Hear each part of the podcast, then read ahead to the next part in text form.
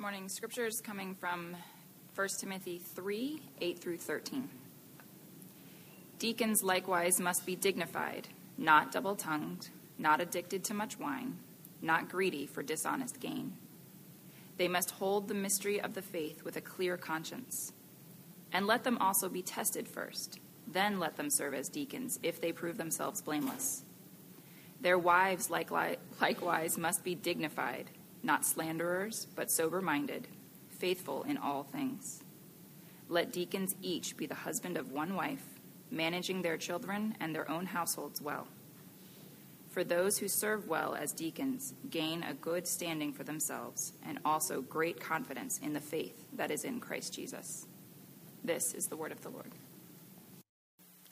We're spending several weeks looking through New Testament passages that address leadership uh, leadership principles in the Bible as, as we prepare, as some of you who are members of this very young church prepare to nominate um, your first elders and deacons who will be vetted and trained throughout the next year. And, and Lord willing, um, we'll have uh, a list of, of folks next, next fall uh, to elect and, and ordain. So it's an exciting time for us, and the, my hopes in this, my hope in this series is, is to prepare our own members uh, to, to do a good job in, in nominating people uh, that God will be calling as, as your first leaders.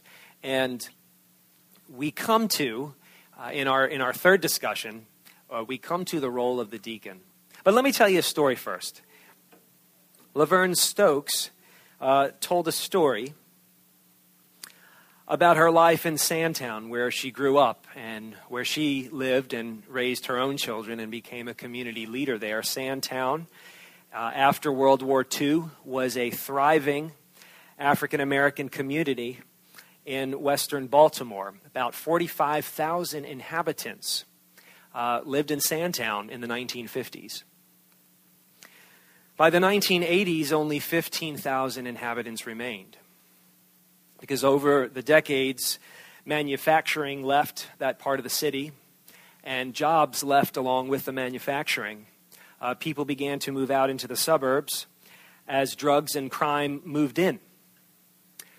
And entire blocks, and you can go there now. Um, I've been there several times, and my family's worshiped in Sandtown before on occasion. And you can drive through Sandtown, and you will see in 72 block community, and you will see entire blocks, blocks of boarded up houses. Row, row, row, row, row home after row home. But Laverne Stokes wrote that in 1986, something curious happened. A few white folks left the suburbs and moved into Sandtown, and their names were Mark Gornik, who's now in New York, uh, but not only Mark Gornik, but uh, Alan and Susan Tibbels, and their daughters. The Tibbels and Mr. Gornik were Christians, uh, Stokes says. They were Christians who took Christ's command to love their neighbors at face value and decided to move into the inner city. And as they began to humbly and respectfully work with already established community leaders in Sandtown, over the years, new initiatives began to develop that brought life and hope back into the community. One of those initiatives was a PCA church called New Song Community Church, and it's still there today.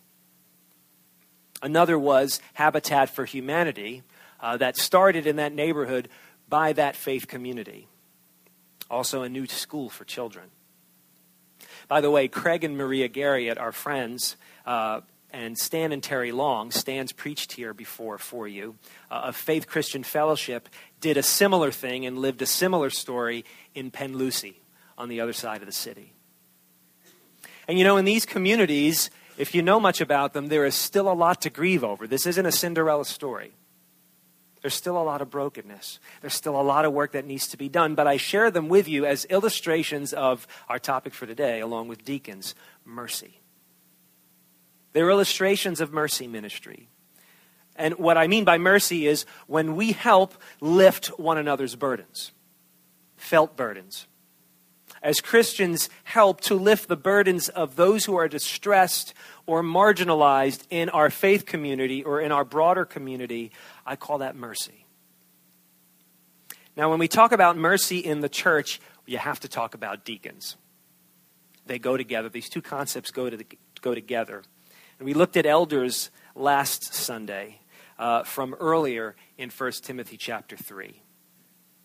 Whereas the office of elder is, I believe, the most essential thing for a healthy church. Uh, the office of deacon is perhaps the most misunderstood thing. In a world where burdens and injustices increase, deacons reflect God's mercy. And I want to talk about mercy in the Bible and mercy in today's church and mercy as it's understood in the gospel. Mercy in the Bible, mercy in the church, and mercy in the gospel. So, mercy in the Bible is found abundantly as you read through the pages of the Old Testament, throughout the law, the books of the law, throughout the prophets. Mercy is a big theme. Israel's God was persistently conscious of the poor. Mercy, as you read the Old Testament, mercy just flows out of Israel's God. For instance, in Deuteronomy chapter 15, the Lord, through Moses, told the Israelites, There will never cease to be poor in the land.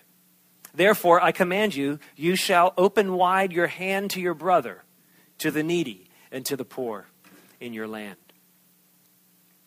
Israel had to have a heart for the poor because God had had a heart for them. God would say to the Israelites, Remember when you were slaves in Egypt? Never forget that. And now, as aliens and strangers come into your land, you be merciful to them. And when your brothers are struggling, your brothers and sisters, your own countrymen and women, you help them. You keep your hands open when, when if you're a farmer and you're harvesting your field. And what happens when you harvest a field? Well, leftovers are strung about. And God said, Don't pick up the leftovers you leave them for the poor. You let them have your leftovers. So Israel had a heart for the poor because God had a heart for Israel. And David understood this when he wrote Psalm 23, and we talked, we, we read this together earlier. We remember, the, we remember that, that Psalm 23 is all about God being David's shepherd. But have you considered that the metaphor switches halfway through the psalm? We read it earlier. You prepare a table before me in the presence of my enemies. You anoint my head with oil. My cup overflows. Surely goodness and mercy will follow me all the days of my life, and I will dwell in the house of the Lord forever. The first part of Psalm 23 describes God as a shepherd. But have you noticed this? The second part of Psalm 23 describes God as a host as a host who serves David, who brings him into his house and treats him like an honored guest. So we see in Psalm 23 and in the Old Testament that God has a shepherd's heart, but we also see that God has a servant's heart. And Jesus completes the thought in Mark chapter 10 when he said to his disciples who were bickering about who was better than e- each other, Whoever would be great among you must be your servant, and whoever would be first among you must be the slave of all. For even the Son of Man came not to be served, but to serve, and to give his life as a ransom for many. So the early church, led by the apostles, took this mandate of loving your neighbor by serving the poor seriously. And one vivid example of it is found in Acts chapter 6, and we looked at it last year when we, when we worked through the book of Acts. Uh, there was in Acts chapter 6, read it in your own time this week, there was a church wide approach to a mercy need in Jerusalem. Uh, the Greek speaking, Greek cultured Jewish widows were being overlooked and underfed in the distributions of food to widows because widows couldn't protect themselves in that society. But they were going overlooked. One particular subcultural group was being overlooked. And so the church appointed seven godly men full of the Holy Spirit to address the issue.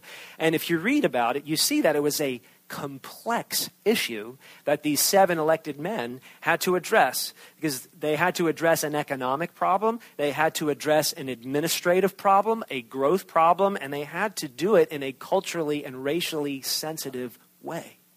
Very complicated, but they handled it well. Now, how, how did the early church go from what we see in Acts chapter 6 to the established role of deacons in individual churches? Uh, how, how, did it get to that point? Honestly, we don't really know. The New Testament is not very clear. What we do know is that in Philippians chapter 1, Paul, when he writes his letter to the church in Philippi, he mentions the elders and the deacons who are there in that church. And of course, here in 1 Timothy chapter 3, Paul is laying down some specifications for not only electing elders, but electing deacons as well. And that's what we have. Now, as you look at 1 Timothy chapter 3 and consider what Paul is saying to Timothy about deacons, uh, there's a lot of overlap, isn't there? If you were here last week and you read about elder qualifications, there's a lot of overlap between elder qualifications and deacon qualifications. As a matter of fact, there are nine qualifications listed here for deacons, and six of them are basically synonymous with what Paul's already said about elders. So again, it has less to do with a legalistic checklist and it has more to do with a character sketch, a picture of the type of person that should be a leader in God's church. That's, that's the idea. So I'm not going to exegete through each requirement like I did last week with the elders. Because go and listen. If you weren't here, listen to the recording. You'll get the picture, all right, of the kind of man that God is looking for. Uh, nonetheless, you may have noticed a couple of differences. I just want to mention in passing one in verse 11. This was noticeable. Have you, have you noticed that Paul mentions their wives? Deacons' wives. Now, there's been a lot of discussion over the decades of what he meant by that. Was Paul talking about women in general in the church? Was he talking about a third office other than elder and deacon, uh, an office of deaconess? Or was he talking about uh, what it looks like at face value? He's talking about the wives of deacons. Um, when you look at it exegetically and when you look at it in context and take it again, like I said, at face value, it seems to be that Paul is talking about the wives of deacons. Regardless of how it's interpreted, what everybody agrees on um, in scholarship is that it is very clear and obvious that in Paul's mind, women were to play a vital role in the ministry of the church. Now, if you're wondering about the role of women in leadership in Presbyterian churches, in the PCA, in our denomination, because you should be wondering about it by now, because this is the third message. If you're wondering about it, stay tuned and come back next Sunday. Because we're going to talk about women in ministry and women in Jesus next Sunday. So I hope you'll be here. If you miss it, it'll be, uh, it'll be uploaded to the website and you can listen to the recording. Next week, stay tuned. Come back. Now, the word deacon, this is the approach I want to take today. I'm not going to take you through each qualification, but I want to talk to you about the word deacon and what it means. The word deacon, diakonos, in the original language. It simply meant, for our purposes today, it simply meant a servant. It literally meant somebody who waits on you. Think of your waitress. Think of your waiter when you go out to dinner. Think of the people in your life that go unnoticed and overlooked and unthanked so that you can enjoy yourself. That's what the word meant a servant. As elders reflect God's shepherding heart, deacons reflect God's servant heart. That is, that, that is what you need to know. Elders reflect the shepherd's heart that our God has, and deacons reflect God's servant's heart. Now, I want to ask you a question at this point, and particularly for those of you who have been around churches for a long time. I mean, uh, no disrespect to you if you're not a Christian or if you're not coming from a churched background, uh, you're just as important, and you may have thoughts about this yourself. But especially if you've been around churches for a long time, what, according to your observation, do deacons do? I am not looking for a right answer. I am asking you, according to your observations, what have you seen deacons do and what have you seen deacons about most of the time? Any, anybody willing to make an observation? Yes, sir. Property management. Property management. So, what do you mean by that? They buy and sell houses? They maintain the church building. Okay, they maintain the church building. So if it's in the suburbs, they mow the lawn, rake the leaves. If it's in the city or you know Main Street in Westminster, it's I don't know, take out the trash, wax the floor. Other thoughts? Counsel and support members of the church. Okay, so they the deacons in that church uh, kind of divided up the congregation and, and were available to serve and, and help and counsel people in their particular group. Okay, thank you. Uh, yeah, Kate. Visited the sick. Okay, what else? Yeah. Back before automobiles were so complex, they would change the oil, rotate tires, or Change the oil, rotate tire, tires for some folks. Actually, Willow Creek, which was like one of the first mega churches in American history in the 1980s and 90s, they had a huge ministry that, that just helped people uh, address their automotive needs. Yeah, entire ministry of the church. Yeah. like liaison between the elders and the, and the church. Liaison between the elders and the church body. Okay. Did, did I see a hand over here? Yeah. Okay, manage the mercy fund. We actually have a mercy fund. Um, okay. Uh, co- yeah.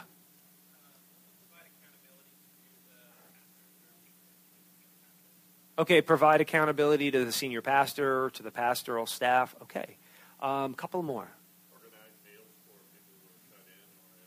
Organize meals for those who are ill or for those who are shut in. Maybe, yeah. a lot of times if they had fellowship and served, you know, fellowship hall, lunches, dinners, Manage, basically manage events.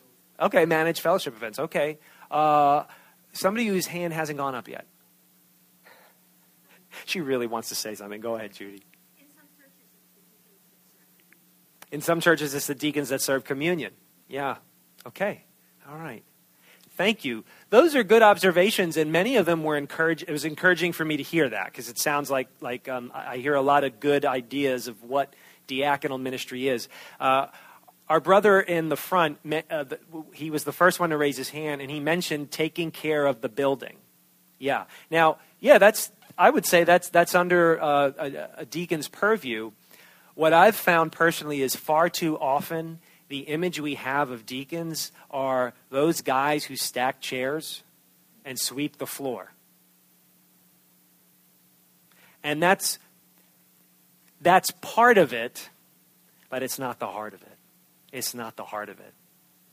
And that's what I'm hoping to impress upon you today. It was Martin Luther who said the diaconate is the ministry of distributing the church's aid to the poor. And when you boil it down, that's what it, in the very least, must be. And mercy in today's church must be exemplified by the deacons. We're all called to mercy. But just, just as the elders exemplify the Christian life to us, the deacons exemplify how to be merciful with God's resources. The deacons guard and lead this key aspect of church life. Look at verse 9. Paul says that the deacons must hold the mystery of the faith with a clear conscience. And what he means by that, this is interesting because this is the only qualification that is an inward. Everything else is observable. But this is a qualification that you can't observe. They must hold the mystery of faith with a clear conscience. He means they have to remain committed in their hearts to the gospel. That's the mystery of the faith. They must remain committed to Jesus and his gospel in their hearts if they're going to serve. This is a very important distinction to make. Here's why By being committed to the gospel as foremost, deacons show that mercy is not an end in and of itself. Social justice, community service, which is very popular even in our secular society today, has no grounding and no purpose if it's not rooted in the love for God. If it's not rooted in the gospel, which is that God loves us, and so now we live a new life. So, a love for God and understanding the gospel, Paul says, is the foundation for all of our community service, for all of our social justice, for all of our mercy to one another and to the community. Randy Nabors, who is a pastor and has done a lot of work in the area of mercy, offers a definition which, which is in our is it's in his book called Merciful, and I think we have two copies of it on the book table. Nabors defines mercy this way mercy is compassion towards those who are in need, resulting in action to alleviate that need through acts of charity leading towards self sustainment. Compassion towards those who are in need, resulting in action to alleviate that need through acts of charity leading towards self sustainment. And Nabors went on to write about what mercy is not. Mercy should not be enabling bad behavior. Mercy should not be creating a system of dependency. Mercy should not be paternalism, patronizing the people you help. Mercy should not be sweet words without action. Mercy should not be for doing later when help is needed now. Mercy is not merely good intentions. And finally, Nabors said, mercy is not circumventing the truth and circumventing justice for people who have made bad decisions. But the result, when you look at Acts chapter 6 and how they handled that situation, this is what Luke records. The word of God continued to increase and the number of the disciples multiplied greatly in Jerusalem. You see the impact that mercy had. They were sharing God's truth, they were communicating and preaching the gospel, and they were meeting one another's needs. And the community took notice of that, and more were saved as they saw that witness. So, what Timothy Keller says, uh, is another book that we have on our book table, in his book, Ministries of Mercy, is this Mercy Mercy has an impact. It melts hearts. It removes objections. It forces respect out of even those hostile to the gospel. Our good deeds glorify God in the eyes of the world. Our concrete deeds of love for one another are an apologetic for the validity of the Christian faith. And he quotes Jesus By this all men will know that you are my disciples if you love one another. And so, as the deacons of a church gather the church's resources to address the felt needs in the church by lifting the burdens off of those who cannot help themselves and cannot fight for themselves and cannot speak for themselves, the church begins to shine like a light. That's how it's supposed to work. So, what I'm encouraging you to do is to pray for Pray for people like this who have this kind of a heart. Pray for and consider men who exhibit and exemplify the mercy of God in practical ways. The other thing Tim Keller does in his book on mercy ministry and diaconal ministry is he distinguishes between word oriented ministry and deed oriented ministry.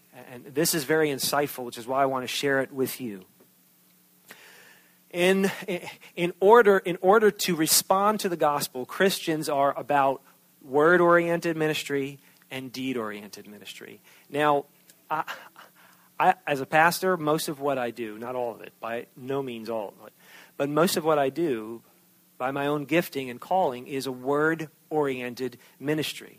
But here's the thing you don't want a bunch of writers and speakers and counselors on your diaconate.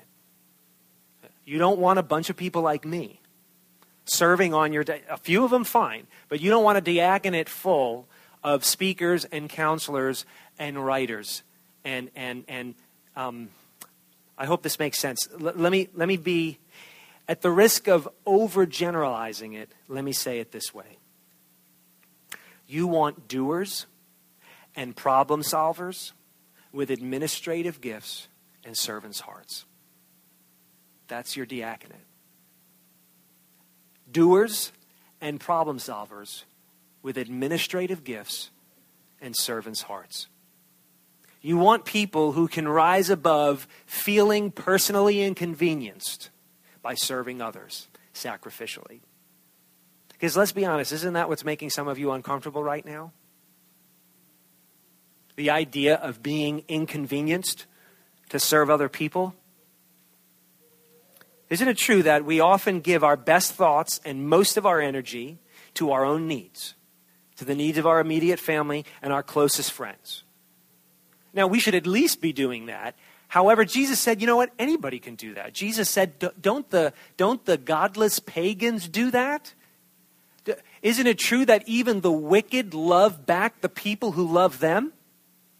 What's so special about that? Jesus said. But it is a supernatural thing to love and serve people you don't like. To love and serve people who don't like you. There would be no gospel to hold on to without mercy. Steve shared with our kids earlier today about the parable of the Good Samaritan. Luke chapter 10.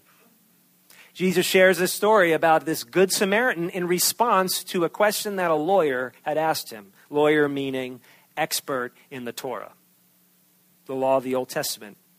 I'll just summarize it for you. Uh, the man says, Teacher, uh, what do I need to do to inherit eternal life? And Jesus said, Well, you know the Bible. What do you think? He said, Well, I'm supposed to love my God with all my heart, soul, mind, and strength. I'm supposed to love my neighbor as myself. Jesus said, Good, you do that and you'll live. Uh, and then Luke says, But the guy wanted to justify himself. And so he asked Jesus another question. He said, Who is my neighbor? Right? How far can I, how far do I really have to go? What are, what are the limitations I can set around the definition of love your neighbor as yourself? And Jesus responds, as he often did, not with a straightforward answer, but with a story.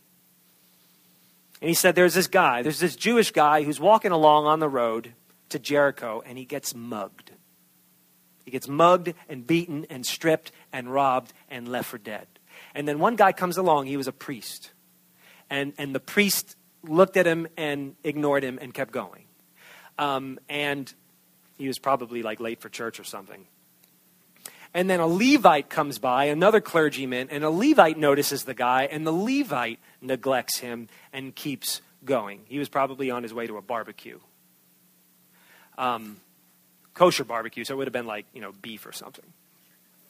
Um, so, so Jesus says, but then a Samaritan comes along. Now, the Samaritans, were, they were sworn enemies. They hated each other. But the Jews looked down on the Samaritans in that part of the world. And Jesus says, a Samaritan comes along, and the Samaritan stops. And the Samaritan helps the guy. And the Samaritan takes care of the guy and puts him in a hotel and rehabilitates the guy at his own expense. And this is how Luke concludes the conversation. Jesus asks the man, Which of these three do you think proved to be a neighbor to the man who fell among the robbers? You can almost hear the reluctance in this man's voice. He, uh, he says, uh, well, the one who showed him mercy. Couldn't even say the Samaritan. The one who showed him mercy. And Jesus said, well, You go and do likewise. Tim Keller then responds to the parable by saying, our paradigm is the Samaritan who risked his safety, destroyed his schedule, became dirty and bloody through personal involvement with a needy person of another race and social class. And Keller went on to say Are we as Christians obeying the command personally? Are we as a church obeying the command corporately?